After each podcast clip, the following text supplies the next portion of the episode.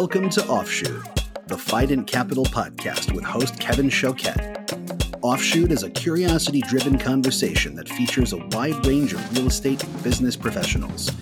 In each episode, we unpack the knowledge, vantage point, and domain expertise of our guests. Then we move beyond the facts and figures and dive into the personal habits and mindset which allow them to be high performers in their respective field. This podcast's objective is simple supporting entrepreneurs, fostering relationships, and uncovering meaningful conversations that positively impact business.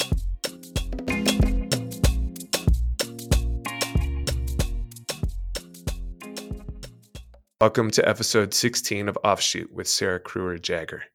Sarah's come into her family business not by design, but through circumstance. Since joining the firm, she's become an absolute powerhouse in the commercial real estate industry and an epic role model for those aspiring to get into the juiciest part of the apartment business. Sarah's team of 14 stems from a decades long family partnership and it punches way above its weight. In this open conversation, she portrays a lot of the attributes that feed her success and the Monarch Group's continued progress. Listen in as she covers the family adversity that brought her into the business and navigating that bittersweet time. Monarch's mandate to get every deal right while building assets to own them long term. Creating alignment in their team through a lean and mean culture, along with financial incentives. Staying in your niche and avoiding style drift. And how tumultuous times in real estate often bring the best deals. And the importance of conviction when that uncertainty is high avoiding a merchant building reality by putting skin in the game, working on complex sites to secure a great land basis, and keeping time on your side. The importance of great relationships and teams, and getting out there, taking risk, and showing up to learn and grow. And finally, the importance of taking care of yourself so that you can take care of others. I hope you enjoy the podcast.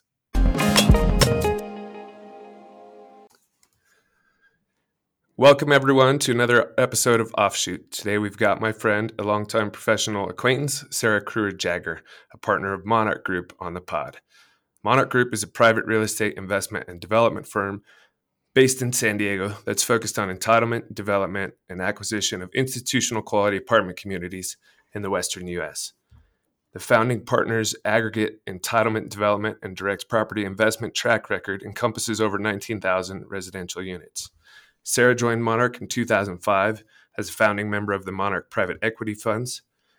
She works closely with the founding partners to set the strategic direction and overall day to day business activities for all of Monarch's wholly owned and joint venture investments.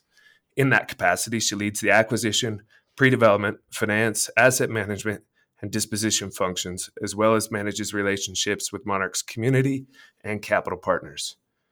During her tenure at Monarch, Sarah has acquired, developed, and sold over a billion dollars in real estate investments, including over 7,800 residential units.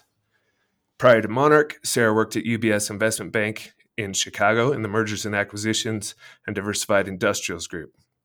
Sarah graduated from the University of Michigan School of Business with a Bachelor of Business Administration and received her MBA from Wharton School with a major in finance. Notably, Sarah's time at the University of Michigan was courtesy of a four-year full tuition athletic scholarship for the Division One varsity women's golf team. That fact, which I'd never known, really helps me understand why I've been completely bludgeoned to death the few times I've been on the golf course with her.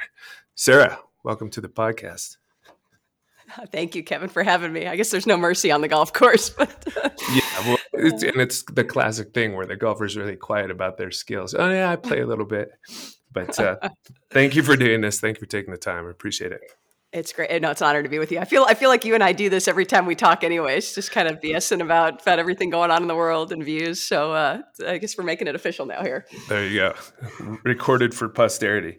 Um, so to start, could you just tell me a bit about Monarch Group in, in your own words? I know I gave the, the sort of elevator bit, but how do you think of Monarch? Yeah, uh, you, you, covered quite a bit of it. Uh, we're, I, I, guess, what I would add to that, you know, we're a see local San Diego-based, multi-generation local business. Um, you talked about what we do. We're apartment developers. I guess what I would add, um, a couple things. I think kind of most important off the bat. You know, we've all, you know, I was born and raised in San Diego. My partners have been here, you know, together, you know, building apartments for over 50 years. This is our hometown. Um, and you know, we care a tremendous amount about this community, or invested in it in a lot of different ways beyond just work. Um, and I think as a part of that, and a part of kind of the passion and how much we love our business and what we get to do day to day, um, we're really committed to kind of you know hopefully being a part of the housing solution because you know God knows we gotta um, you know there, there, are a lot of things we got to do to continue to build a lot more housing and you know a lot of other things that go go along with that that I'm sure we'll talk about. Um, but I guess that's what I would add. You know, we're a family business. Uh, we love what we do. Um, love working. You know, kind of again with government, public sector, private sector, uh, to be a good partner, um, and hopefully again delivering you know some much needed uh, housing solutions. Uh, being a part of that. Very good. The the last guest I had on, um, he is just starting um, an investment management company. It's called T2, and from the outset, he's been articulating that it's a kind of multi generational investment, which I find surprising, given that they're, I think they're only six or seven years into the the venture. I wonder when the founders got this going, did they have that kind of uh, idea that it was going to be multi generational? You know, I don't know. It's a good question for them. Uh, you know, it, the way Monarch started uh, was really coming out of, and I think you know, so many businesses, big and small, you know, start when times are pretty awful in the world. And uh, my dad and my my dad Pat, my uncle Tim, uh, who'd been building apartments together since the late '60s. Uh, my dad ended up in San Diego um, through the Navy after Vietnam. didn't finish college, came out here uh, you know, through the Navy and started building apartments. Um, and my uncle kind of came out and followed him, and actually another one of their brothers came out. Um, you know, kind of family business uh, again since late '60s, early '70s. And fast forward, um, they they formed Monarch in '96, '97, coming out of the Gulf War recession, which was pretty pretty awful. Um, and formed Monarch with uh, with Rod Stone and his son Ryan, um, who just come back from Atlanta uh, again, pretty crummy time to be doing things. I mean, very different world, Kevin, than where we are today. Our business obviously has become, you know, very institutional over the last couple of decades. And, you know, back when they had started Monarch, not, you know, not that long ago, um, you know, going out and finding pieces of dirt for 20,000 a unit in San Diego, people thought they were crazy. And, and this was, this was in really nice parts of town. Um, you know, a lot of the institutional capital, et cetera, wasn't there the way, the way we have it today. But, um, uh, so they've you know seen a lot of cycles, been through a lot of things. But for Monarch, again, coming out of Gulf War recession, um, fast forward. Um, so it started actually, right? It kind of started as a multi generation business with with uh, with Rod and his son Ryan in a lot of ways. Um, you know, I, I, think maybe that you know b- back of the mind, but you know, I think at the end of the day, for them, um, and I, we can talk about how I ended up here because it was in a very uh, roundabout way. It was it was not intentioned. Um, so I think they're they're you know like like I guess everything in life, but uh, um, you know I think it's kind of a it's the icing on the cake, if you will, uh, that we we you know the, the, family has kind of stayed together, and we've got an amazing team that obviously goes you know well beyond that. Um, but uh, yeah, it's an amazing thing to get to do what you love every day with you know with the, the people you love, right? And that's, when, that's, a combination of family and non-family. Absolutely. When Pat and Tim started building apartments, I just want to understand is there a distinction between building as in like general contracting or were they developers at that point as well? They were developers early on. Okay, um, okay. you know my when my when when my uncle tim came back um, he'd finished school at university of michigan um, and also gotten his master's in architecture. So he was kind of an architect by background um, really became a builder um, himself uh, with it with you know we have we've always had kind of an affiliated gc entity uh, kind of fully vertically integrated. Um, but uh, but yeah, they started out kind of as developers, kind of going out, raising the capital, uh, taking all the development risk. Uh, in very you know kind of very different time in terms of how deals were capitalized and you know amount of equity and so forth that was needed. But uh, out of the gates, they were they were always developers. That's great. I didn't realize you guys were yet another uh, Navy person who decided not to leave San Diego. Yeah, yeah. there's just a couple of them around. Um, well, look, so you mentioned it. Your day to day. I mean, my perspective is you're basically running the place, but I obviously don't uh, walk the halls of Monarch, so I don't really know that. But what does your day to day look like? Yeah, uh, we've got so right now, you know, there's there's you know kind of five key partners. So I run the business day to day, but with all of them, um, and we all bring you know very different perspective to the table, which is a and we've all worked together now for you know God I don't know 18, 19 years at least I've been, that I've been there um, and if not longer. So, uh, you know, there's a collegiality, there's an amazing culture. Everything is very blunt. Um, you know, uh, and I think that's you know in a you know, and sometimes it's kind of messy, but that's how we are you know lean and mean and nimble, and and, and hopefully are kind of getting to the right, you know, kind of making the right decisions as we you know how, decide how we allocate you know how we allocate our capital, you know, evaluating risk, you know, et cetera, and then as we kind of move through the life cycle of the deal. Um, so you know, I spend a lot of my time, I guess, from a day to day, yes, kind of running the business um, you know, and everything from sourcing and capitalizing, you know, the deals that we ultimately do, uh, taking them through, kind of putting the team together, uh, running them through the, you know, kind of acquisition, the pre-development, the entitle phase, entitlement phase, um, you know, working with the community, working with our capital partners, you know, all the way up the capital stack, um, you know, and really sort of ultimately, hopefully, teeing them up successfully to hand them over to, uh, you know, our construction team. Um, probably a little bit less active uh, through construction, but we are still very, very hands on. And, you know, nine times out of 10, we're, we are the affiliated GC. So, you know, very active in that. And then, you know, I guess I kind of jump back in and get more active again post construction. So, you know, asset management. We, we used to have a property management firm. That's maybe the one piece in terms of the vertical integration that we, we no longer have, but we've um, had you know really good success partnering with best in class uh, property management companies whether that's you know an institutional partner that has a management platform or a third party that we've done a lot of business with. Um, so you know but but again still being a very active owner day to day on the asset management um, overseeing the property management piece and um, you know all the other things that come with kind of operations and you know permanent financing setting you know setting those projects up um, for the long haul after we you know get through all the crazy crazy on the entitlement and development. I think you and I would have talked about this before, but um, for years I've had this vantage point um, that developers are for the most part underpaid, um, and I know that's not necessarily a popular opinion in the broader population, but for the risks that are taken on and the kind of complexity that you just detailed from you know inception uh, to acquisition, entitlement, uh, right sizing your capital stack, putting together your team of consultants, you know, finding the right property managers, doing the capitalization, doing the capitalization on refinance, managing all of the expected, unexpected, uh, and even the not expected. Um, you know, there's a ton of risk, in, but in all of the attributes that you just went through, which part of it is is today proving to be the the hardest to navigate? What's the part that is holding back Monarch Group the most? You know, there's a lot to break down there, Kevin. Let me answer your yeah. question, but then I want to come back to kind of put it into context for folks that are listening, because because because I think you and I talk about this all the time, right? The kind of the developer as an entrepreneur and kind of what that really looks like and framing that. Um, and maybe I'll start there, and then I'll answer your question. Um, but I, you know, exactly what you said, right? This business today is incredibly capital intensive. Land is not cheap uh, costs continue to rise. Um, you know, you've got to put a lot of, you know, obviously you got to go get debt. You got to put a lot of equity into projects. You know, and in terms of kind of framing this, you know, our sweet spot as a company is doing, you know, call it three to five, what I'd call institutional, you know, size quality deals at any given time. So call it, you know, sweet spot 250 ish to 300 units, ground up development. And so on each one of those projects, um, you know, kind of as you alluded to, right? We got to go out, um, buy a piece of land or get some time through long option to take it through whatever that entitlement period looks like. You know, that will cost on a project of that size. Uh, in terms of you know, and there's a lot of different costs, but but the vast majority of it is getting those plans done, right? Getting the construction drawings done and teeing the project up, and that can t- that can cost a couple million dollars easily. And we haven't even talked about the time component and some of the things that can can happen to slow you down there.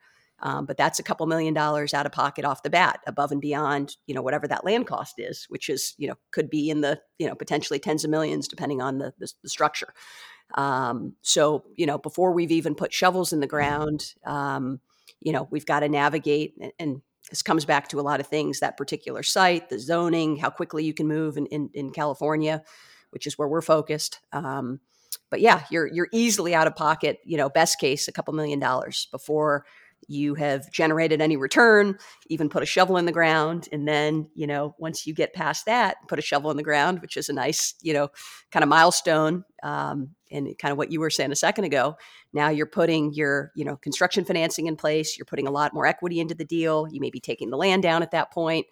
Um, but on these projects, again, that are roughly call it 250 units, that's you know it's kind of north of 100 million, probably easily all in, based on where land costs and and um, you know and development costs are today and so you know at that point you've got a you know what could be 60 or 70 million dollars at least of, of debt um, and depending on the world and all kinds of other factors um, you know we talk a lot obviously in our, our business about guarantees um, you know completion guarantees you know potentially repayment guarantees um, you know so imagine you know literally signing your and these are not things we, we like to do but we have we've done historically on a limited basis but you know i think for folks who haven't done that it's you know imagine you know if you were going out to buy buy a home basically signing on the dotted line so that you know down the road god forbid you couldn't make your mortgage payment you know the lender could basically come back after you to repay that personally.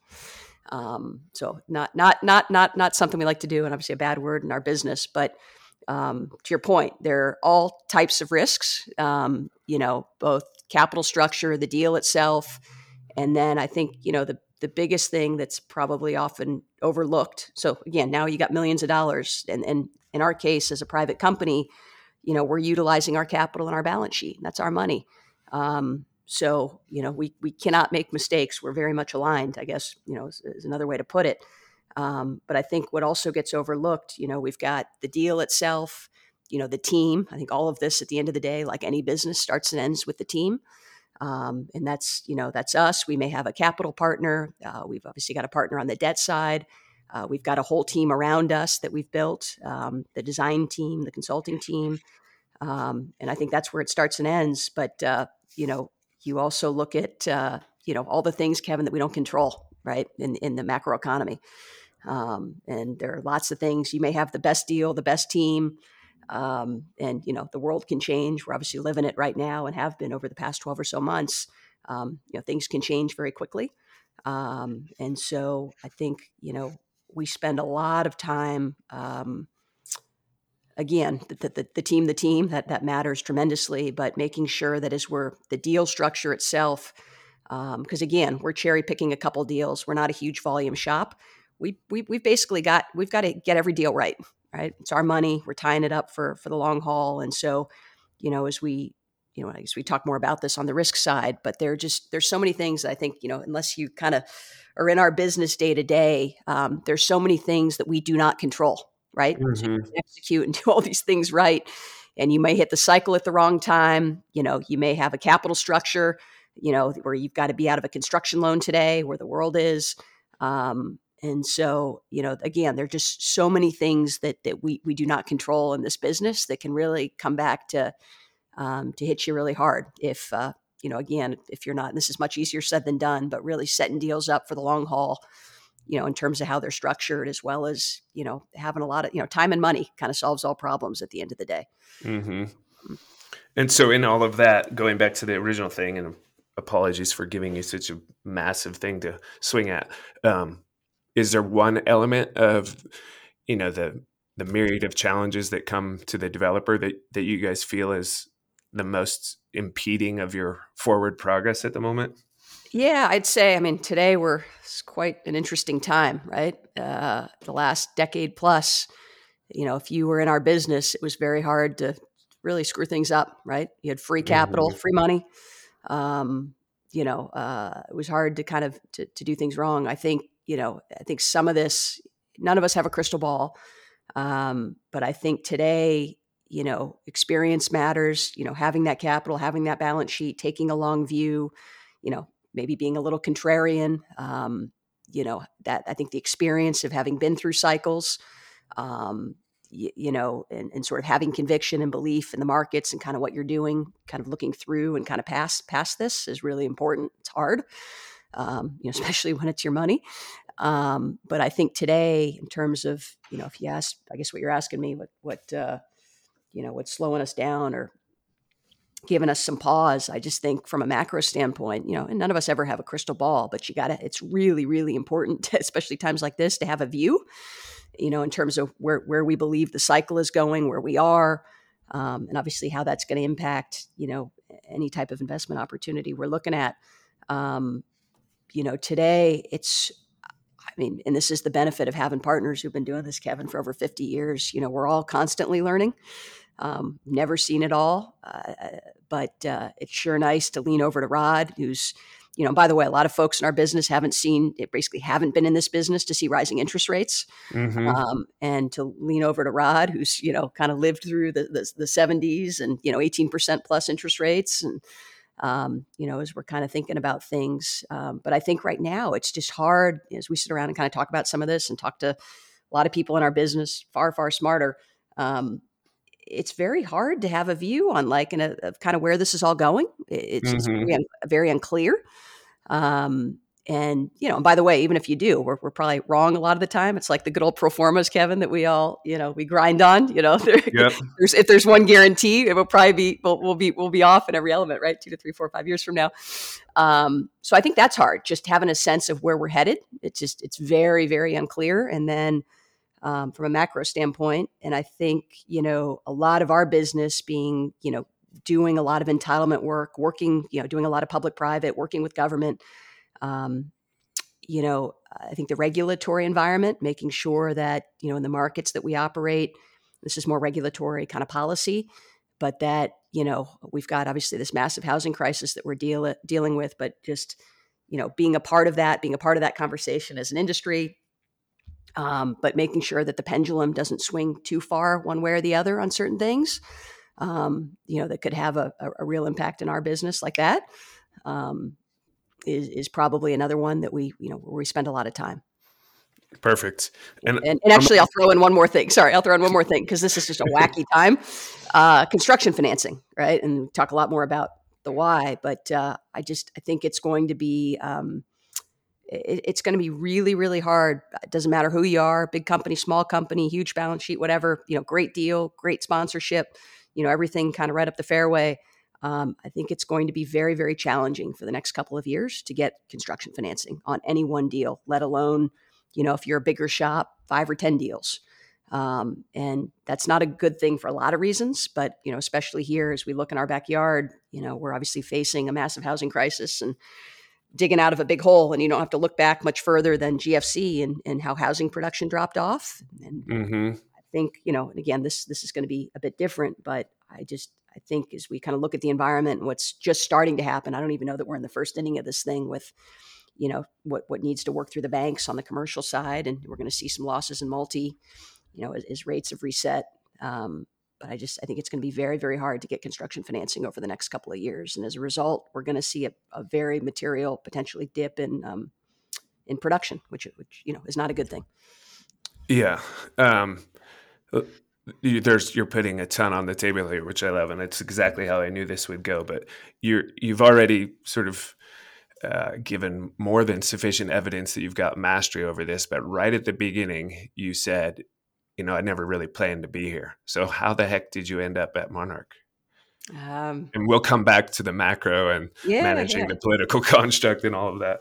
Yeah, yeah, um, very bittersweet, Kevin. Um, so I, uh, um, you know, I grew up in San Diego. Was incredibly fortunate to um, to get a scholarship to to go to University of Michigan. Got to study business undergrad and and, and, play golf. Um, and honest to God, I thought, you know, and I, and, you know, obviously remember back to when you were like 18, 19 years old, like, you know, your obviously worldview is, is, is, you know, pretty narrow. You kind of know what you know, but there are all kinds of things that you don't know yet, even though you think you do.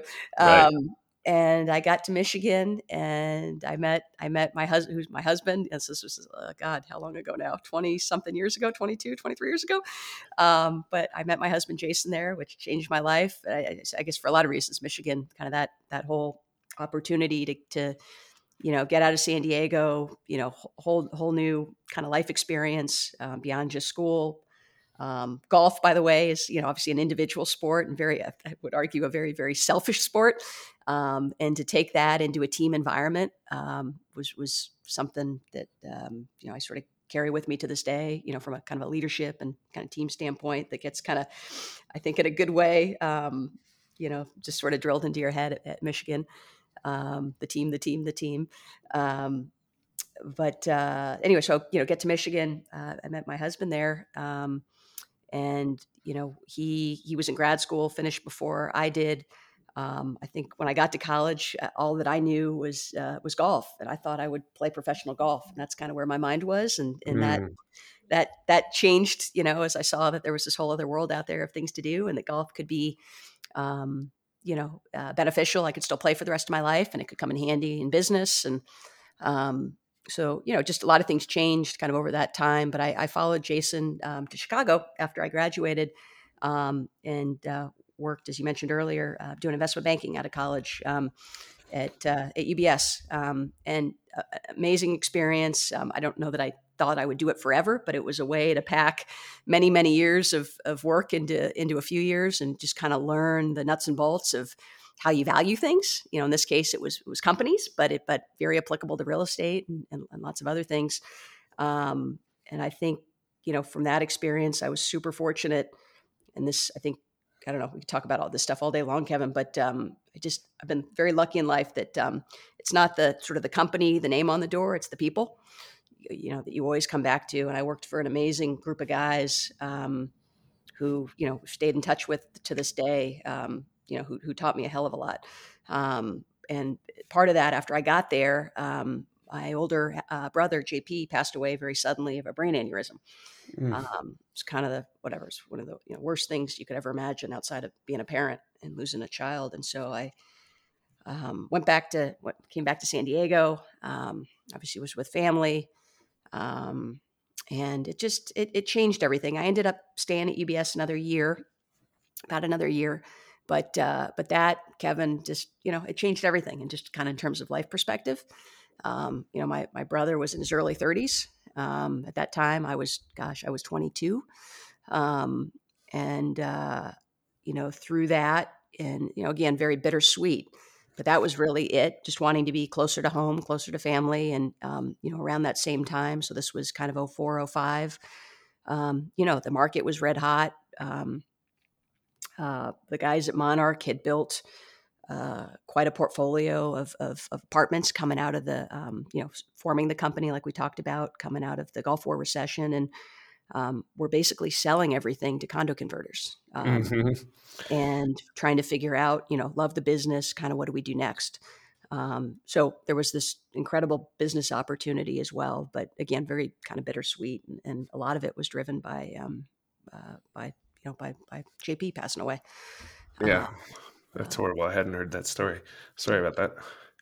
Yeah, it's very. Again, I don't know a better way to put it into words, but um, uh, but yeah, that, that's what brought us back. So you know, obviously, think about him every day, and um, there's a lot of good things that came out of that. Um, but wouldn't I don't think I would be would have been kind of back here otherwise. Yeah, um, it brought you back home, and it got you in the family business, and I guess that's yeah. Well, you've mentioned it several times. Um, the team, right? And I, I believe there's about 14 people at mm-hmm. Between the, the sort of in the hallways, in the office, driving the business, and then um, you mentioned you guys are either lead or affiliate GC to sort of control or heavily influence the vertical construction. So you've got guys out in the field as well. Um, through all of the cycles, you know, going back to what you just said with Rod and kind of hyperinflationary times with high interest rates and, you know, the inevitability of this whole marketplace looking at data at the same time and making decisions in, in unison, indiv- individual decisions in unison that basically create these cycles. Um, there's inevitably sort of difficult times and really good times and scale in the face of that kind of macro um, phenomena is sometimes difficult to reconcile with. Do you stay small? Do you scale up? Um, what? How have you guys thought about, you know, weathering cycles and and the size of the team um, to kind of be built, you know, to to endure and, and to be able to capitalize on opportunity when it shows up? Yeah, it's a really good question, Kevin. I mean, there's obviously, and you see this every day, right? Um, right, we both do. There, there are a ton of different ways to set up companies and to be successful. Um, for us, I think what we've figured out, and you know, there are probably a million different things we're not good at. I can tell you a lot, lot that I'm not good at. Um, but we've we've kind of found a mousetrap um, in, a, in, a, in a you know kind of talk a little bit about how we're set up that has worked really well for us, and we've stuck to that Uh, we've been really, really d- disciplined about um, staying in apartments in Southern California. Um, you know, the things, you know, the couple things that we know inside and out and live and breathe every day. Um, and not, you know, and, and just, and this was again, just kind of our comfort zone and where we felt was kind of our sweet spot, staying small. So you mentioned, you know, we've got about 14 people. Um, I bet you every single one of those outside of um, our associate who's now been with us for a couple of years and hopefully will be with us for the next 20 we've all we've all worked together for 20 25 30 even more right? So in some cases years. Um, and and really you know, again back to the kind of the family business um, where everybody you know kind of aligned uh, has skin in the game. Um, and for us that's worked. So again you know our sweet spot staying in the markets and the product type that we know really well, uh, know the politics, know how to you know uh, work with government, all those relationships being very important. Um, wood frame construction that that is all that we do. We haven't gone concrete type one, so in, in a lot of respects, have kind of stuck with what we we know. And from a size standpoint, we like being able to you know again if we're doing call it those three to five institutional quality deals at any given time, you know, and, and those you know, Kevin right could be at different stages. So we could have one deal that's literally finishing construction right now. We could have another that we're starting that's, that could take a couple years before we put a shovel in the ground. Uh, we could have a few more things in the pipeline, right? So they're all kind of at different stages, but that's kind of our sweet spot. It, it allows us to, um, you know, just have, I guess, the most optionality or flexibility. So we can put our balance sheet to work in those deals. Uh, we can bring in partners, and we do that more on a one-off basis, um, you know, tied to each deal but it just it it lets us set up kind of the you know just for us what we believe is kind of the best structure and not getting too far over our skis. So and and that's comes in a lot of shapes and sizes right? But in terms of not getting over our skis in terms of you know risk and capital um, not getting over our skis in terms of all the all the stuff that happens you know on the construction side. Um, and then i think just from a people and a time standpoint right? Making sure that um, it allows us to be incredibly hands-on. All of, all of the partners, again, we all love this business. I mean, you know, we've got a, a, a whole team, but we are incredibly hands-on too, all the way around. And so, you know, when you've got a few deals like that, you can be intimately involved every step of the way. Um, and I think you know that that plays out through the whole life cycle of the deal. But I think you know one of the things we found and we're really proud of is um, you know every single project that we do because we are so hands on every step of the way i think it really shows up in the kind of the quality. Um, and we're looking at these things as long term owners and I, I, think that's another huge piece of this kevin. So right as the business has become a lot more capital intensive you know much more institutional um, you know it's maybe a little bit rare to see companies like us who um, you know we're really trying to set up each one of these projects um, you know so that we can own them for the long haul. And, and you know times may change. It's not like we fall in love with the real estate. We may still sell some things from time to time but um, in each one of these projects i mean it's a tremendous amount especially in california you know to, to get all the way through the you know finding a great project taking it all the way through the entitlements you know all the all the risk that comes with that that we talked about and in construction you know getting them leased up. We kind of get there and you know you want to reap the rewards of all these things that you put a lot of time and effort and obviously take a lot of risk to um, you know, to kind of get to the other side. So, you know, we're trying to set things up in a way that um, that allows us to really kind of hopefully pick our timing, but to be longer term owners. Hmm. Um, before we move into that, because the the whole capitalization and capital stack, and you know, kind of building to own versus merchant building is is something I think we can unpack. Um, you had just mentioned, you know, kind of creating alignment. I have a friend who's part of a wealth management shop up in Seattle, and one of his mantras is "Tell me how you're paid, and I'll tell you how you behave." Um, and it's it proves to be true over the long term. Uh, like in the near term, it may not, but over the long term, it does. Um, how do you guys create alignment in the team? I'm not not looking for obviously keys to the kingdom or anything that's proprietary, but you have any thoughts about how to get people aligned with um, you know long cycle deals? I mean, I, I would imagine from A to Z, you can be um, well, let's assume that it's a, an asset that you stabilize and sell, you could still be five to seven years from inception to to yeah. you know sale. Yeah, yeah. No, and that's what's crazy, Kevin. I mean, we're literally finishing a project right now. I was telling my son, who's eight, that I started, you know, we all started working on when he was, and this is how I remember it, but, you know, when I was nine and a half months pregnant with him. I mean, uh-huh. it's crazy, you know, um, totally crazy. Uh, so, no, but I think to your question, there's, I, I guess I'd come at it two different ways. Uh, the first is just from the, and this is more maybe the soft, kind of the qualitative piece, the culture of our company, which I think starts and ends with what, what, what Rod and Ryan and my dad and Tim created, and hopefully kind of carrying through um, you know, when you've got a shop of 14 people, we're lean and mean. Everybody's wearing a lot of hats. Everybody, you know, is is pulling their weight. Um, but you know, I hope we've created a culture, and this is kind of the leadership piece at the end of the day, um, where I think you see, and this has certainly kind of come through to me, and why we love this business. Um, you know, there's a real authenticity the, from the top down. Uh, we love this business. We're incredibly passionate. Mean, you know, Rod, you know, et cetera. Like he could be doing other things. I mean, he loves this business inside and out. You know, every day is a new day, a new challenge. You know, learn. You're always constantly learning, being challenged. Um, so I think you know, just sort of capturing that in the culture. Um, and there's just this. I would, if I was going to try and boil it down, this authenticity of leadership and really having a passion and just being, we're, we're incredibly relentless, Kevin. Um, we're nice, but we're incredibly relentless. Um, uh, you know so i think that piece of it and then you take that and you combine that with i think kind of what, what you were getting at which is not complicated. Um, everybody's got a you know a, a sort of the, you know, working on the deals right that have a, a, a, piece of the action and there's alignment. Mm-hmm. um, you know and in the case of the partners like we've got real you know material skin in the game. So not only are we you know i think you know hopefully there's a lot of alignment within the company itself but when we're you know, working with other partners in whatever shape that may come, there's an incredible alignment there in that partnership as well, and all these deals because of that. Yep.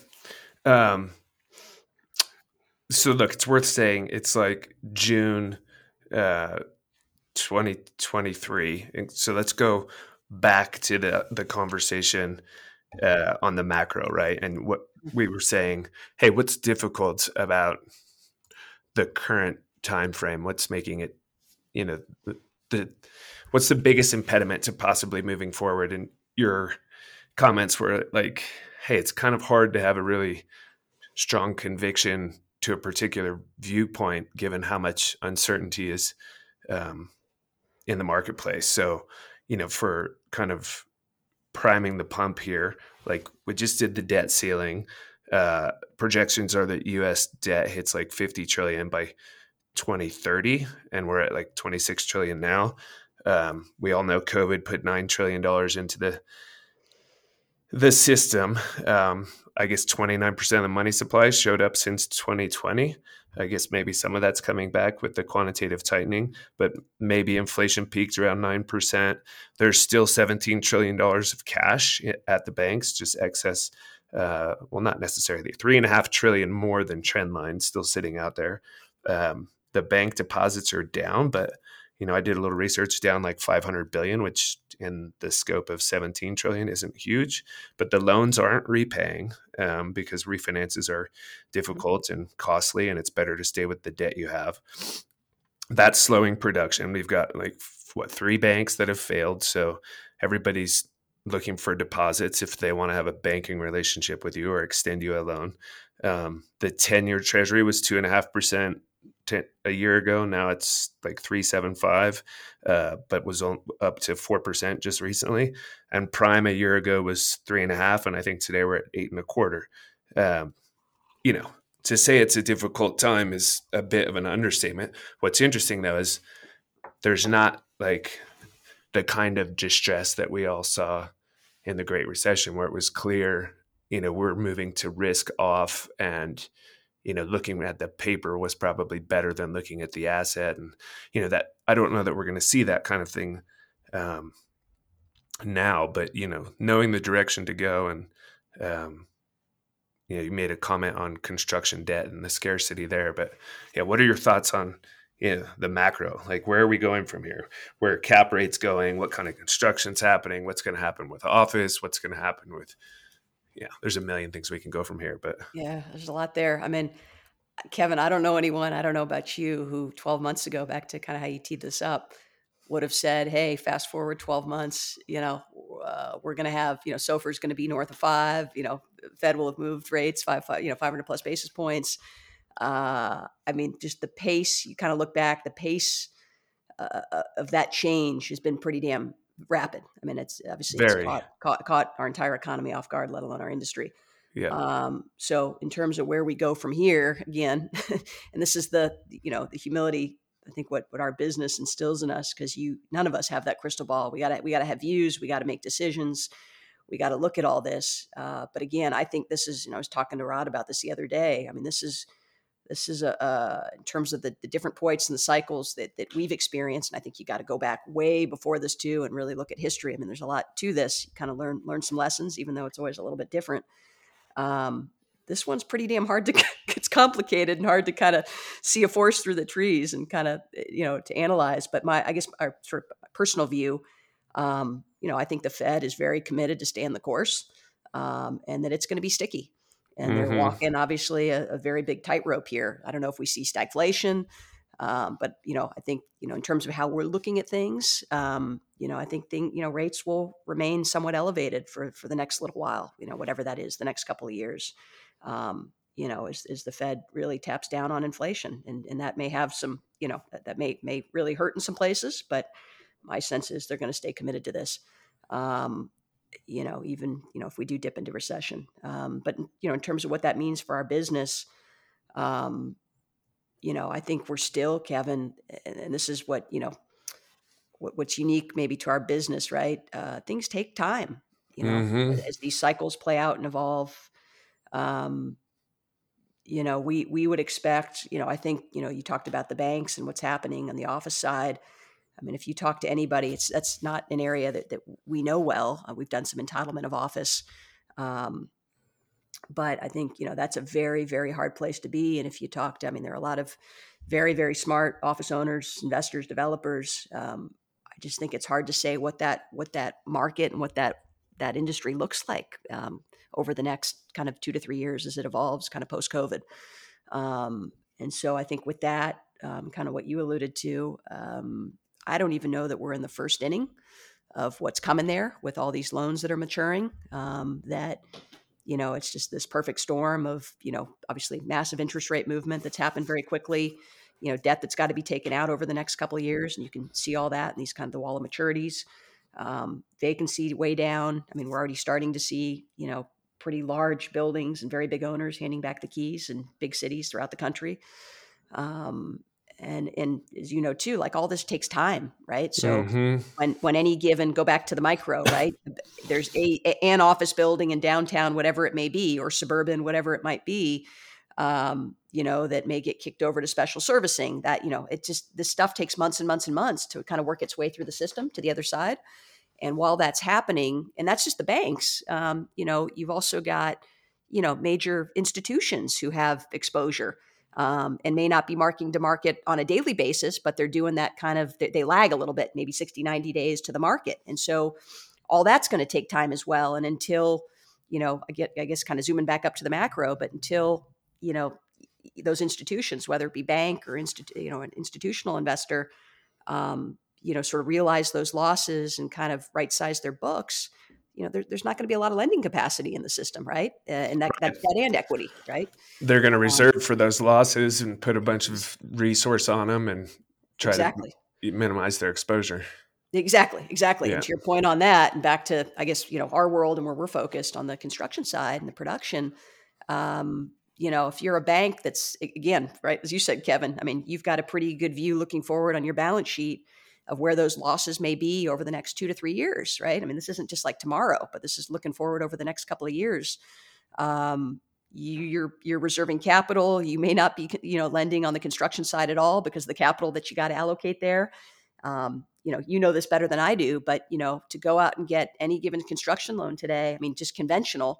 There are different ways to go about this, but that you know, that's now at least from a bank, that's you know lower, you know, obviously lower loan to cost, loan to value, and you know probably eight and a half percent money, give or take, right? Yeah. Um, yeah.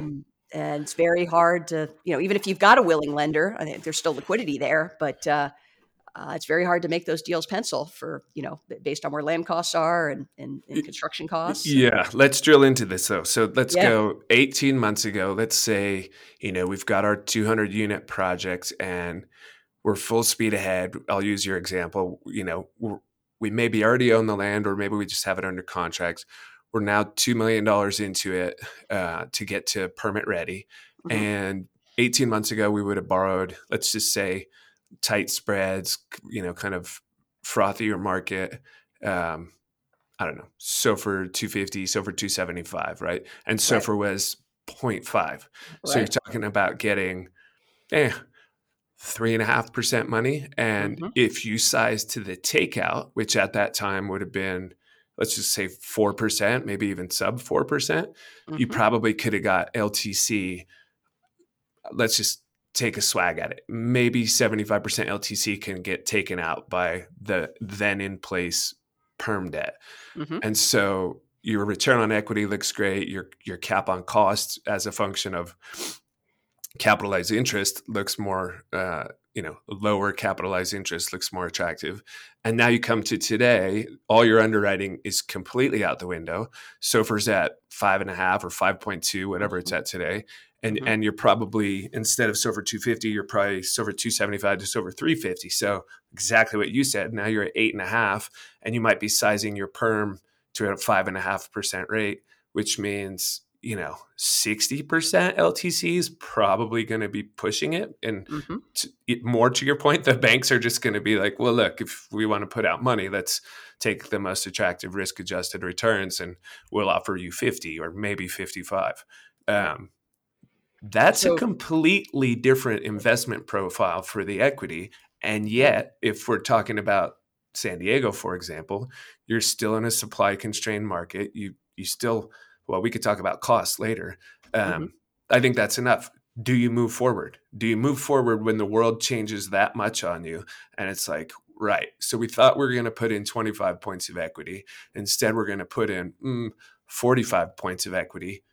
Do you still hold on the overall investment thesis or how do you? Yeah. I mean, what you just described, that's quite a, maybe it's more than a triple whammy, right? Right. So you, you had between spread and, and your base rate, you know two and a half three times you know has gone up significantly which you could have never forecast especially this quickly yeah um, and that you know not only affects your your cost of capital but now your leverage is a lot lower on top of it um, so, so yeah i mean it's it's quite something honestly kevin i come back to you got to look at this from more of a macro but always come back to the deal itself each mm-hmm. you know mm-hmm. kind of at the micro level I, it's very much going to be a case by case basis, and that's what we're seeing play out now. Is this all you know? Again, I, we're not even in the first inning of this thing, right? This is going to take time. Um, but I think if you talk to, I mean, you're on the front lines of this. You talk to folks on the equity side who are doing a lot of the capital raising.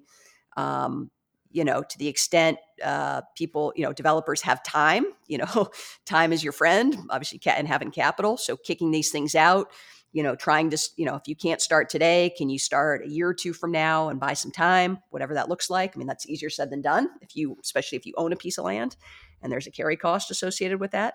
Um, but again, even in, in San Diego, by the way, it's uh, one of the best performing apartment markets in the country right now.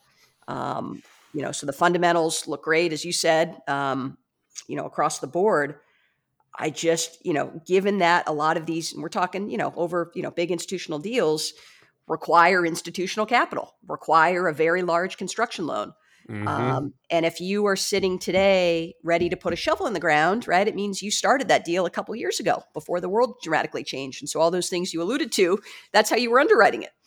Um, and so, you know, is your capital partner still there? Um, you know, uh, the bank financing is going to be very different. I mean, there's just, I mean, we're kind of in triage right now, you know. Eh, but again, because of that, I don't know that a lot of these projects get off the ground right now. Yeah. Um, and and it's it's a very very much. I wish there was you know an easier way to say this, but it's very much. Uh, I think it's a case by case basis. Um, you know, there are a lot of great institutions. You know, again, who've partnered with with with, with us and and and a lot of our um, sort of you know our peers in the industry who, you know, you, you may have, and this is what's crazy, Kevin, right? But you may have a great deal at Main and Main, you know, in San Diego or wherever that market is that that still underwrites, um, you know, kind of in this in this new world. But that that equity partner, for example, may be dealing with all that stuff we just talked about, right? They may have redemption queues depending on how they're set up and if they've got a fund. Um, they may have office exposure, right? I mean, they have they may have lots of other reasons have not that have nothing to do with the that particular sponsor, that relationship, that deal that uh, you know that you got to go back to the drawing board. Um, well, there's another quality there too, um, and this maybe can be our segue over to the conversation of institutional. But a lot of times when you know back in the day, I think you guys had some exposure to. Actually, it doesn't matter. Let's just say an, an institutional investment bank. Um, you you are you've already made the distinction earlier about our money, right? And the institutions, unless you're talking about a family office or or something very close to that, uh, you're talking to an, a professional who's building their career and has, in my opinion, a lot more downside in making a call to make this kind of an investment. Let's just stay with the example I outlined. And they say, yeah, let's go. Let's take the 45 points of, of equity alongside Monarch Group. I think it's a good time to do it. There's a lot of exposure for them to do that now when there's uncertainty on cap rates, the the levered returns are not as attractive. Um, I I think it that's another reason this becomes difficult. They're they're not as convicted as somebody writing their own check because it's not their money. What they're really worried about mm-hmm. at the end of the day, getting fired. Mm-hmm. Yeah. Yeah, yeah. I mean, there's there's a lot you could go there, but yeah, you look at where the world is, all the uncertainty. You know, I was just talking to somebody about this, more kind of anecdotal, but I think this is kind of right along the lines of what you're saying. So, you know, LA, there's just uh, you know that market very volatile right now. Um, you know, you've got Measure ULA that passed and kind of went into effect um, a few months ago. Um, so there's some regulatory stuff, you know, still coming out of COVID. Uh, I mean, a lot of lot of things happening there, but you know, you, you're seeing, and again, this is like very handful of deals because we're not seeing a lot of transaction volume, given that we're kind of at this crazy crossroads right now. But you know, if you're that that that guy or that gal at that institution, uh, that asset manager, project manager, who's kind of making that um, you know sort of that that deal person right who's who's going to investment committee sort of putting their neck, neck on the chopping block at a time like this you know la right now there have been some some deals that have traded you know that traded a year or two ago that folks thought were great trades and it's kind of that catch and a falling knife that i'm just kind of making up a number that may have traded at 150 now it's 130 and maybe it's going to be 110 so mm-hmm. you know and, th- and these are on core deals by the way this isn't this isn't even on the development side so, um, you know, if you're that person in that institutional shop, uh, is now the time to be sort of putting your neck out for something like that. It's it's maybe easier, and, and maybe, maybe it's the right thing too to do nothing. Sometimes it's better to do nothing for a little while. Um, and so I think, yeah, I think you're seeing that play out. Um, I think sure. that's exactly what's going to happen. Let's do nothing because there's yeah. just too much uncertainty, which only further cascades into what you're saying, which is there there may be a macro pullback on all the stuff on the front end of the pipeline, the development side of the mm-hmm. business. Mm-hmm. Um, do you guys have a view on cap rates right now in terms of? I mean, obviously there's upward pressure when your perm rates are at five and a half, but sure. we also have inflation. And if you think, you know, being in hard assets is a good place to be in an inflationary environment, mm, then what does that do to cap rates? Yeah, I think the context matters, right? Do you need to sell right now? Are you right. selling in this environment? Um, again, I think just talking talking to a lot of folks uh, who are kind of on the front lines of this, and very market specific, right? Because uh, there, there's especially as we're seeing more supply in certain markets versus others. I think you know maybe we see a little more divergence, but um, there's no question that if you've got to go out and sell, uh, you know, a, sort of a Class A multifamily deal today in a you know in a primary market, uh, Jesus, I mean, rates may have moved 75 or more basis points um, from from where they were a year ago. Um, I'm sorry, cap cap rates. Yeah. Um, and so, you know, values, given all the stuff, Kevin, you walked through in terms of the debt, et cetera, et cetera. But, you know, values are down arguably kind of 15 to 25%. And that really, you know, again, depends very much market by market. Um, I'd say, though, kind of the outlier, we've seen this a little bit, but again, just there's just not a lot of deal activity, right? Because if you don't have to sell, you're not going to. Um, but for like those A plus plus location deals that are just irreplaceable in great markets, uh, I mean, there was there was one that traded not too long ago here in San Diego. Um, you know, you're still seeing sub four cap rates, but that's you know very much an outlier. Um, you know, I think if you're looking looking at stuff today, just say in our backyard here in San Diego, and you had to sell, um, you know, you're probably looking north of you know four and a half to four seven five cap. Mm-hmm. But that's yeah. the real question. Do you have to, you know, do you have to sell? Yep. Totally. Um, let's talk about institutional. And uh, in this business, I think you and I would agree that terms thrown around pretty loosely and with a lot of different implications. Um, you just brought it up in terms of institutional equity partners.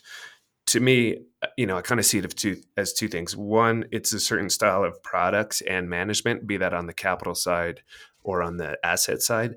Um, and two, it, it's associated with longer lived entities um, with a robust enough infrastructure that it can kind of hold, refine, and distribute knowledge usually for a competitive advantage, right? I think of like a, Goldman Sachs or something. Like if you get on that platform, there's enough information in it that it's got a feedback loop that's improving its competitiveness on on the regular. Um, with that, I see you guys as an institutional shop. Um, I wonder how that that word lands for you, and and what's it mean to Monarch. I, I guess even more importantly, would you agree?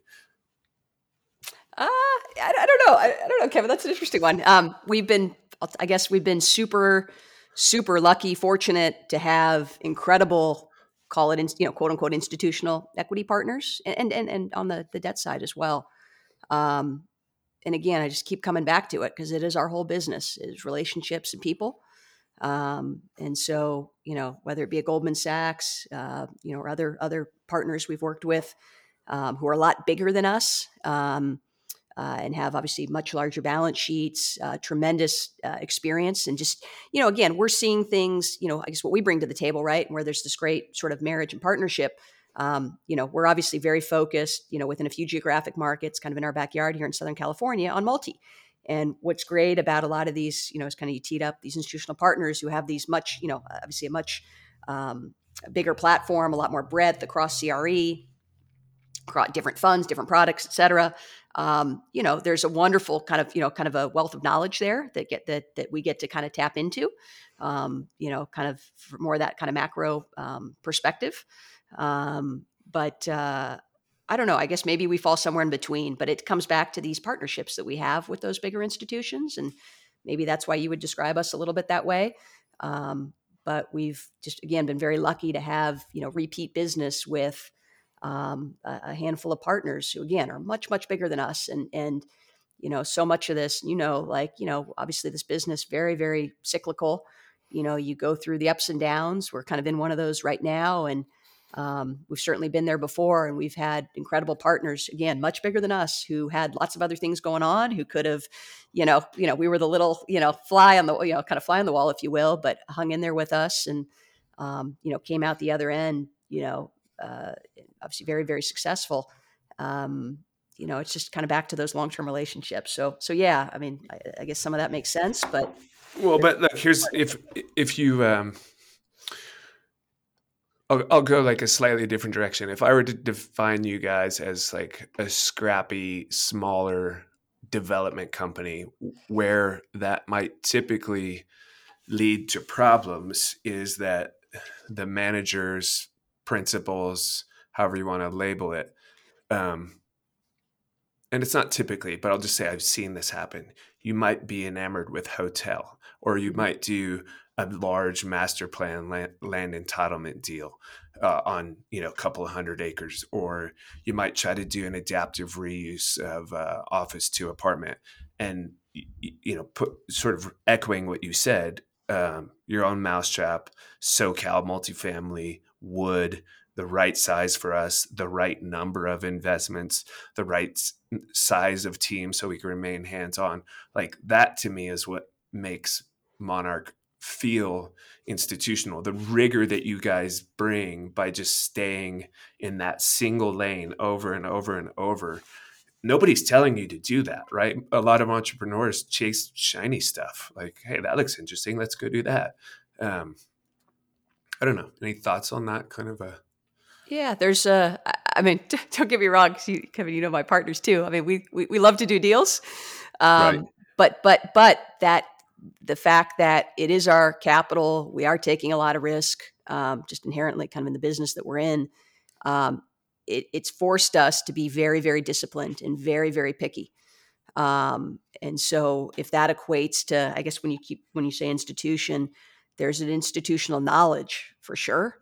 Um, that you know that again i'm lucky i get to tap into that goes you know rod's been doing this well over 50 and they've told me to stop counting at 50 years um, but but uh, you know a long long time um, so yeah if you want to call that that that knowledge that real experience which is again having been through a lot of cycles been through a lot of ups and downs learned a hell of a lot of lessons and and come out the other end time and time again but taking nothing for granted in terms of going forward um, sure, uh, I guess we'll, we'll, take it. But but there's right. a part, there's a partnership there with those institutions, and I think why it works so well.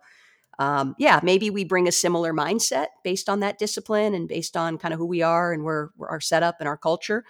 Um, but you know, we couldn't do a lot of the things we do without those bigger partners. And so, you know, where we've kind of found a sweet spot with that and these relationships. Yes, these are much bigger companies in terms of dollars and people and you know all the stuff you would look at on the surface but there's still in terms of those the people that are there that have been at those companies for a long time um, there is still i would say a, a very similar kind of scrappiness and um, sort of entrepreneurial bent if you will to, to, to, the, the folks that we've had a lot of success working with.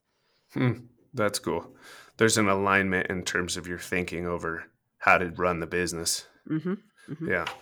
Um, I'm going to go back to merchant building and your mention that Monarch is trying to build to own. So this is an evergreen conversation in, in, my role in the business. Guys will say like, "Hey, we really want to build this to own it for the long term. How do we do that?" I was actually having the conversation yesterday, and a much smaller deal, but we'll just keep the conversation in terms of points of leverage. Uh, you know, they have an attractive cap on costs, so they may be able to get say 70% LTC and then they're like yeah but we just want to refi everything out so we can get all our equity back and hold the asset and go do another one. And then of course we go back to the conversation we just had which is you know perm loans are at five and a half percent. You're not going to get all your equity out. And then they pretty quickly come to the conclusion well let's see if i if i sat and just clipped my portion of the cash returns it's probably akin to like seven or nine years of cash flow if I were to just sell the asset at stabilization. And so they sell, they pay their cap gains tax, and then they do it again. And, and all of a sudden, you're a merchant builder as opposed to somebody that's able to build, stabilize, and own assets for the long term. Mm-hmm. Um, I know you guys have been successful in doing that. And I think in doing it in ways that are, uh, you know, it's not, you're not reinventing the wheel by any stretch, but they may be a little atypical for guys who find themselves in the situation I just described and kind of don't really have any other choice than to build, stabilize, and sell, and then do it again. So I just wonder how Monarch thinks about structuring your capital and you know uh, it's not the right thing to sort of call it redemption rights but um, you know being able to find partners that that allow you to participate in a meaningful way in the long-term ownership as opposed to getting shoved to the back of the bus and you know having this this sort of synthetic drive to just ring the cash register to exercise the waterfall to actually get paid. How are you guys navigating all that? Yeah, it's really Kevin. It's, I mean, you teed it up really well. It's really, and you see this every day, right? It's it's right. really hard hard to do. Um, you know, 20, 30 years ago, you might be able to go out and get some crazy amount of leverage, put very little equity into a deal, obviously land costs, hard costs, et cetera. We're not anywhere near what they are today. So it was a different model. Obviously, today, uh, much more capital intensive business uh, to build any one of these 250, you know, again, institutional sort of quality size deals. Um, very, very expensive. Um, it's hard to do for a lot of reasons. Um, uh, I don't even know where to start. I mean, for us, I think maybe where you left off there at the end, um, it comes back to again, if you're able to put you know, you got to have a balance sheet behind it. And some of this is, you know, we're only doing a few things. We don't, we're not trying to do a hundred. Um, but you know, uh, basically putting like real meaningful skin in the game because it gets this all comes down to control, right, and how you make decisions. So you know, again, we may be 100% of the deal. That, that simplifies things quite a bit, right? Because it's it's our partnership kind of calling the shots. Um, where we've got institutional partners, you know, uh, historically we've put a lot of skin in the game as well, so that we're kind of side by side, right? We're not, um, you know, again, you know, the less you put in, the less, you know, all the all the things you alluded to, right? The less kind of decision making um, sort of controls and rights you're going to have on all those ma- major decisions.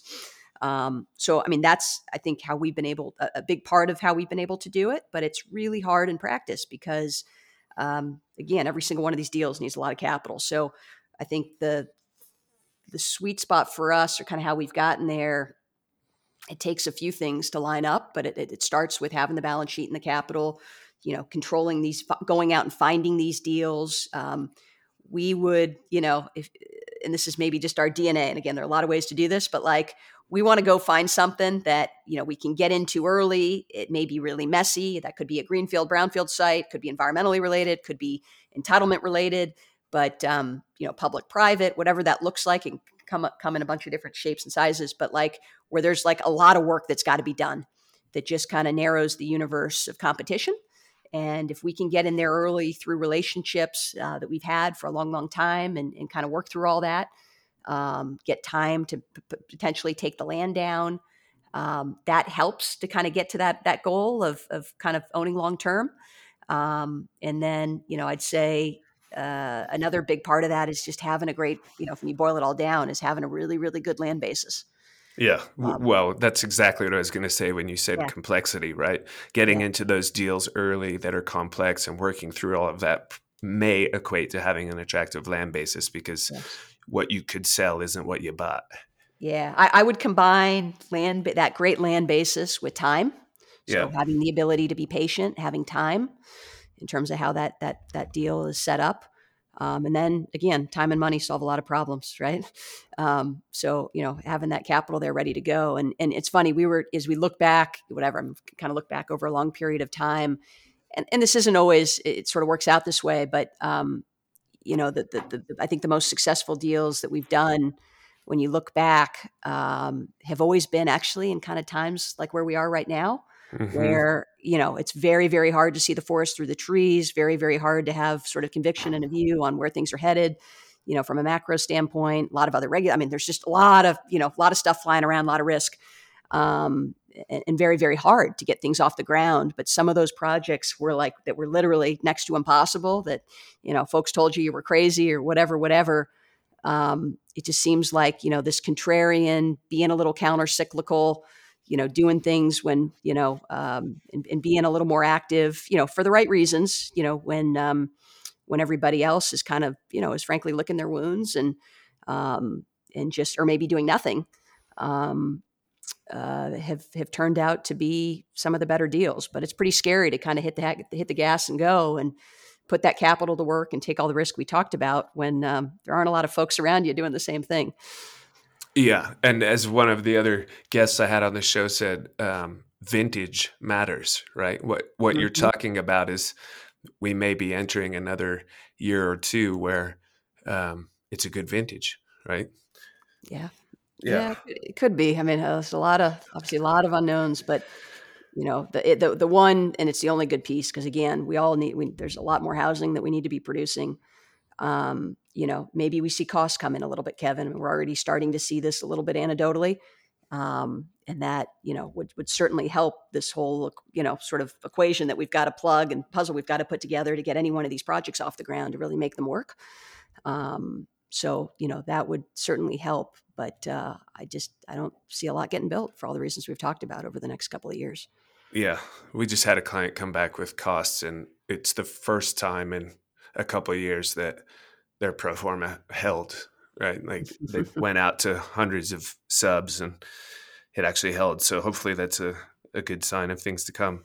Um, let's move over to the personal side because I, I want to respect your calendar and, and, let you go at some point here. um, so you have personally been involved with, you know, seven, 8,000 units, billion dollars of capitalization.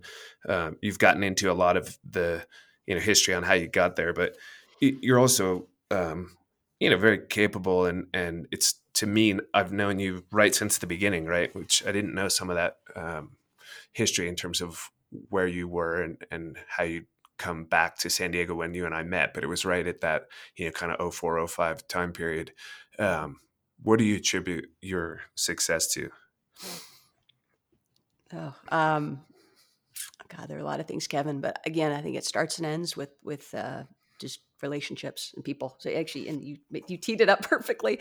Um, uh, yeah, it's people and relationships. My mom and my dad uh, were really amazing about this. You know, um, just kind of not talking about it, but just setting a great example for how you treat people and how that comes back in spades. um, especially when when times aren't good.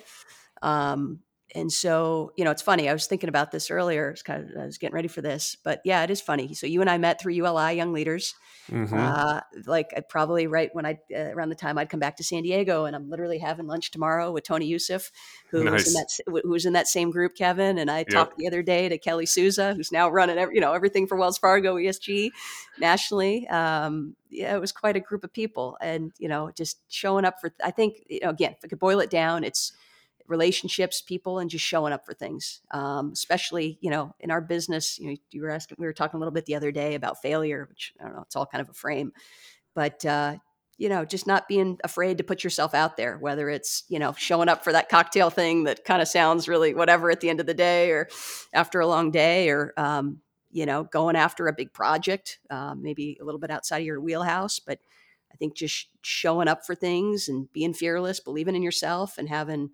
um, you know, a lot of support around you, not being afraid to ask for help. Um, and all of that comes back to just having really good people around you. Um, and so I've been very lucky um, and kind of, I guess, some different sort of chapters of life um, to, to always be surrounded by some really solid people who, you know, let me kind of run far enough, but also, you know, help pick me up when needed.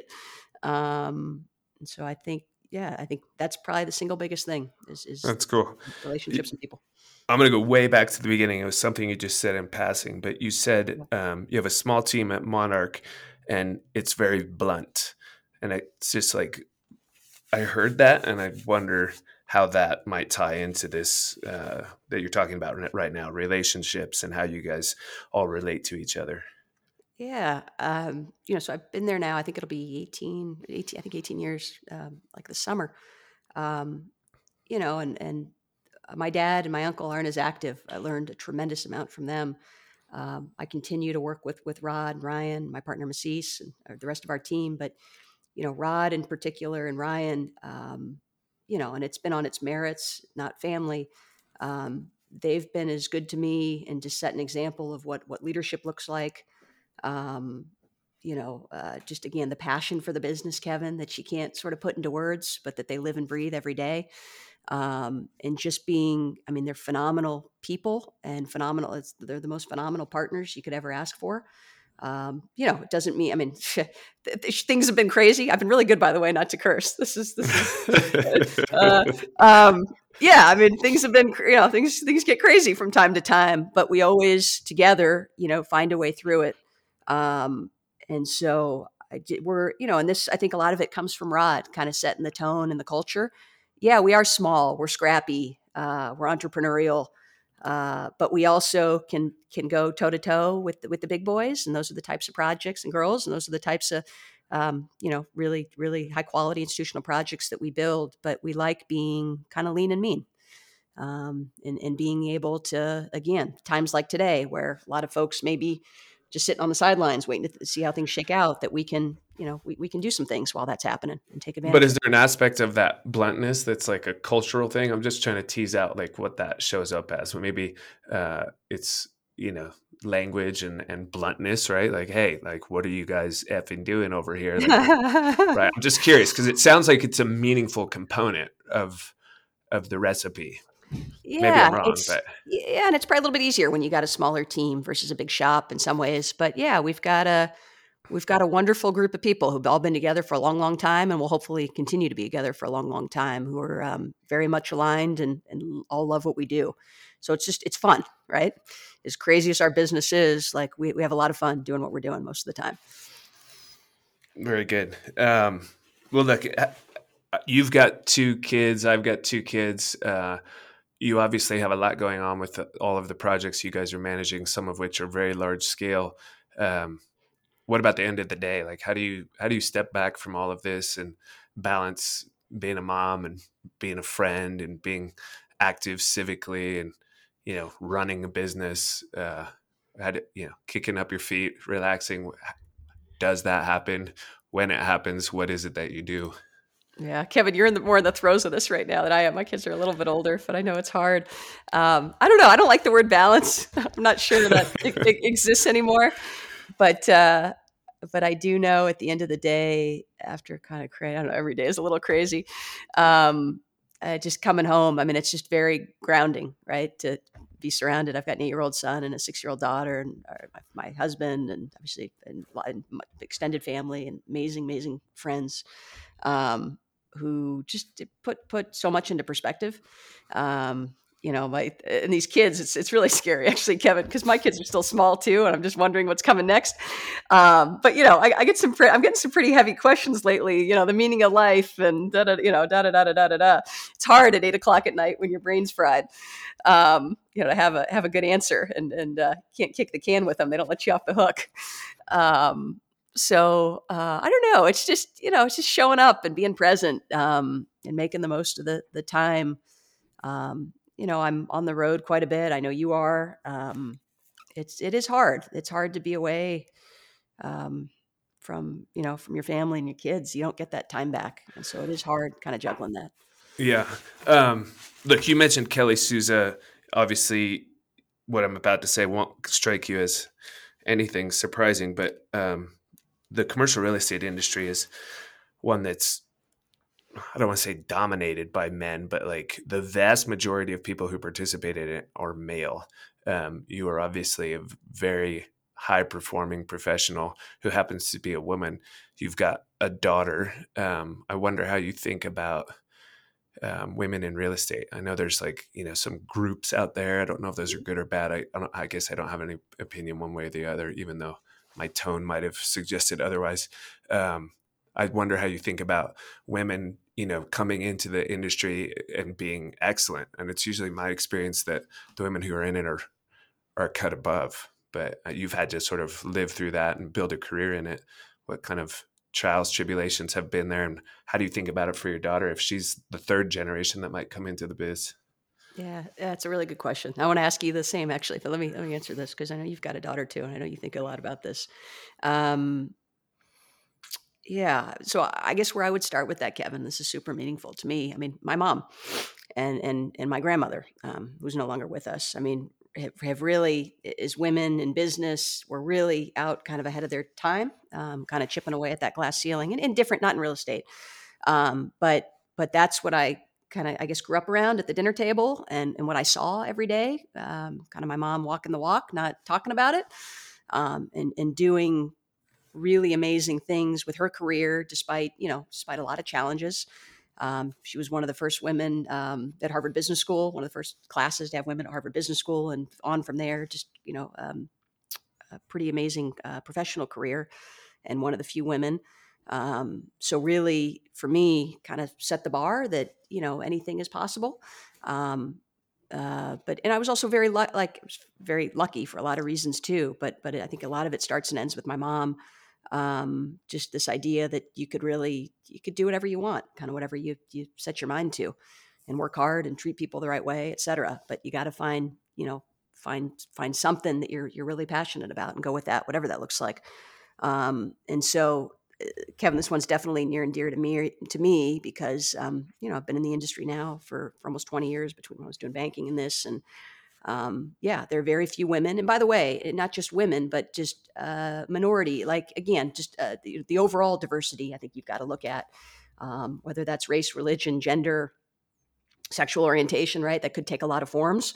Um, but you know, I mean, this has been shown time and time again, but we still have tremendous amount of work to do that, you know, teams, companies, et cetera, perform better when you've got you know diversity front and center right? Mm-hmm. and, and the views and the, pers- perspectives et cetera that that brings. Um, you know in our business uh, we've got a long ways to go and, and it's hard. Actually I've, I've, talked to my mom about this all the time that uh, her generation and there are a lot of other amazing women i talk to in our business too who've been at this for a lot longer than me and, and, and us kevin and, and and there have been some changes and, and there are a lot of good things but we, we do have a long ways to go for being honest um, especially when you look at in our business uh, the women who are uh, kind of what I would say touching the money, making investment decisions, um, and you know, so so we do have a long ways to go. Um, uh, but but it, it comes, you know, it's going to come from all of us, uh, put, you know, sort of pulling people forward. Um, and again, sort of that the, the overall diversity piece, um, you know, having, you know, uh, people at the table from kind of all walks of life, uh, creating creating room at that table Um, mm-hmm. You know, and I've, you know, whatever we talk about this, but you know, yeah, I've had a lot of interesting experiences, especially when I was younger. As kind of the only woman in the room in a lot of cases, and um, you know, maybe that's a little bit of fuel to the fire and um, sort of motivation. Um, but there, um, today, you know, there are some amazing, amazing. You talked about Kelly. Um, you know there are some really amazing women in our business doing some good things. We just we need a lot more of that and again a lot more of diversity all the way around. It's it's good for our industry. Yeah. Is there a bit of that that you just touched on which is uh for those who might doubt like oh yeah? Let, let me show you what i can do. Does that show up for you? Because i know for me sometimes being contested is a good thing yeah, I'd be bullshit. Okay, here goes the bullshit. Yeah, that's about it. So you can bleep me. Uh, but yeah, of course, Kevin. I'm a competitive person. Uh, exactly. Very competitive. I'm very competitive. So yeah, and we're all different. But uh, yes, that's how I'm wired. Um, yeah. So um, I love it. Um, so yeah, yeah. But but I've been, by the way. So but to your point on all that, like again, back to my partners. Um, I've had a lot of people who've always believed in me, regardless of you know gender, skin, you know, et cetera, et cetera um, very much kind of a meritocracy, which is pretty damn unique and something I really appreciate. Um, but uh, you know, having people around in this case, you know, they, were guys, but who who believed in me and didn't see all that stuff, and and was about performance. Hmm. Yeah, and yeah, that's awesome.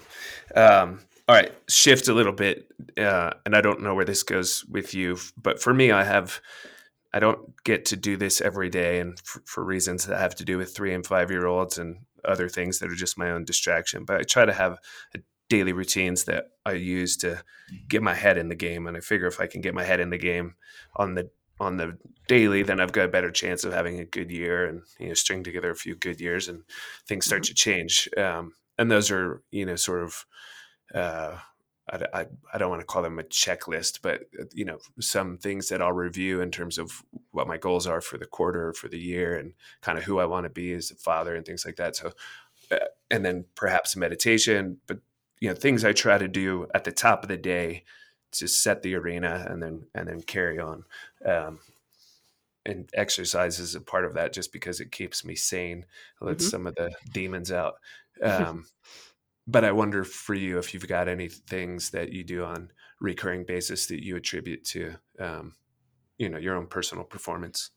Yeah, yeah. I um, I mean, just growing up, I always always played a lot of sports. Was always very active, and I guess as I've gotten a little bit older, Kevin, and we still got we still got a good good run in front of us. But um, just as I've gotten older, and kids have been a big part of this, is um, just you know, obviously love being active too. But I, I think over the last couple of years, just recognizing, you know, can work, work, work and grind, grind, grind. But, you know, you know, if, if, if I'm going to show up as my best self, whether that be, you know, as a wife, as a mom, uh, you know, family member, obviously at work, as a partner, um, you know, I, I got to take care of myself too, right? And I'm in this for the long haul. Um, it's kind of a marathon, not a sprint. And so, mm-hmm. um, you know, and I've, I've, still, you know, I think we've all got always sort of continue to evolve and grow and um, lots of work to do, but I've gotten a lot better over the last couple of years of, um, you know, eh, uh, I say this, it's, it's meant with humility, but like sort of putting myself first, taking care, you know, how I take care of myself. And for me, kind of what, what you said, I know you, I mean, you and I could ski all day long and all, all the kind of the outdoor um, activity, but that for me is also um, just really helps kind of uh, fill me back up and um, kind of and, and, think and get away. And I don't know, there's so many and, and just taking care of myself physically. Um, so yeah, exercise is definitely a big part of that, whether that be, you know, out there ripping around, trying to keep up with, with you and all the guys on the mountain or, um, just hitting the gym or whatever that looks like, but just kind of mixing that up on, on, on that front. Um, but again, just coming back to this thing of like, how do I, I, I gotta, if I'm going to do all these other things really well, I got to take, get better care of myself and show up as my best self. Right. And so, um, maybe being a little bit more, you know, just kind of intentional about that, um, making more time to do some of those things that help me, um, mm-hmm. carving that out versus grinding away 100% of the time, which I, I, uh, I definitely did that really well for, you know, for a long, long time. Um, so yeah, I, for me, it's a lot of uh, kind of exercise, physical stuff, um, and the meditation piece you mentioned. Um, I'm still trying to get that one kind of more consistently into the uh, into the routine, but I've been doing some breath work and little meditation um, in the mornings. Not as consistent as I need to be, but super super helpful. Um, but yeah, I mean that's it. And then and then family, you know, spending time with with the family too, right? Getting away. Yeah, well, what you mentioned of having the the kids be that source of grounding, right? We I have a tendency to think the world is very complex and and uh, you know get kind of lost in my mind about whatever I'm thinking about. And you know, last night we're sitting and playing old maid. Uh-huh. Like old maid are you kidding me? And watching my daughter like really freak out about the fact that there's two cards and one of them is going to be the old maid and the other one she's going to win the game right? It's uh-huh. just it's just priceless because it is what our life is about at the end of the day. So that is All, beautiful all of it, Kevin. I was uh, I started about you. Like my memory's terrible sometimes, so I've started to write down some of the crazy stuff my kids say to me. I mean, it's just it's comical, you know, and it uh, yeah, it definitely you know lets you forget pretty quickly. They, they said to me the other day because we've been seeing a lot of family the last couple weeks. You know, school's out and. Um, you know, my mom and dad divorced a long, long time ago when I was young, and so you know they're hanging out with grandma and grandpa, and and one of them literally said to me like, they that's your mommy and daddy? Like, how were they together? I was like, oh God. Uh, Why didn't you ask them? oh my God. Exactly. That's exactly what I said, Kevin. Oh my God. But just stuff like that. I was just like, whoa. Um, you have left a lot behind here, but I wonder if there's anything explicit you might want to offer to the entrepreneurs. I mean, clearly you are on that path, have been on that path, continue to be on that path. The the idea of the developer as entrepreneur, um, the audience here, I think, is very much skewed that way. Um, you know, real estate people, and and I'm sure there's more than a couple people listening who are at the job, uh, wondering about you know what's on the other side of the fence and or or they're early in their career and or maybe they just got blown up right? Thought they were the king of the the world and hit some adversity but any advice or insights you might offer to the the entrepreneurs out there who other than what you've already said who might be listening? Yeah i mean this is an amazing business. Um, i think what's always struck me is and just being surrounded by some great people who have been doing this far longer than me just the, the fact that you can do this business until i don't know i mean as long as you want and yeah, we all, you know, we fall down, you get back up, and it, it, obviously it ain't for the faint of heart. Um, but uh, this is a phenomenal business, Kevin. There are amazing people in this industry. Um, I think just again, surrounding yourself by people who share that passion, um, have integrity, um, and are going to be there with you through good times and bad. Um, you know, and then just to keep, you know, to keep at it, to be relentless. Um, you know, I think it, that's a lot easier to do when you when you love what you're doing and there, there's a real passion there. Um, but uh, this is an amazing business. Um, you can do for a long, long time. Um, and uh, again, I think just what we talked we talked about it, but just showing up. I think that, that, that having good people around you um, and not being afraid to show up um, is is a huge part of it. And put yourself out there. And you know, we, have all failed. We'll continue to fail, I'm sure, a lot. But uh, I mean, those are uh, just I know for me and and a lot of the folks that we work with. I mean that those are I hate I don't know I don't like the word failure to be honest, but uh, just you know th- those are those are the biggest times where you grow. Right? Totally, you got to pick yourself up, and you, learn all kinds of stuff about yourself that you got to sit with and kind of work work through. Um, it's the same as the kids. You hurt yourself, and you think, "Hmm, what did I just do? And can I not do that again?" Mm-hmm. Mm-hmm. Yeah. Yeah. yeah. Uh, constantly. So I just, I, I, just think, yeah, I mean, we all inside have a healthy level of fear sometimes. And I think it's just the stuff, again, by putting yourself in a situation where you got really good people around you who support you no matter what, um, that uh, you keep putting yourself out there because good things will, good things will absolutely come of that.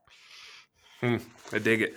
Um, Sarah, I think I've gone over a lot of time. I apologize for that. And thank you very much for taking the time. Um, I'm going to close it up here and give you the mic if you want to say anything in the in the end here. But uh, anybody who's listened this far, thank you for taking the time.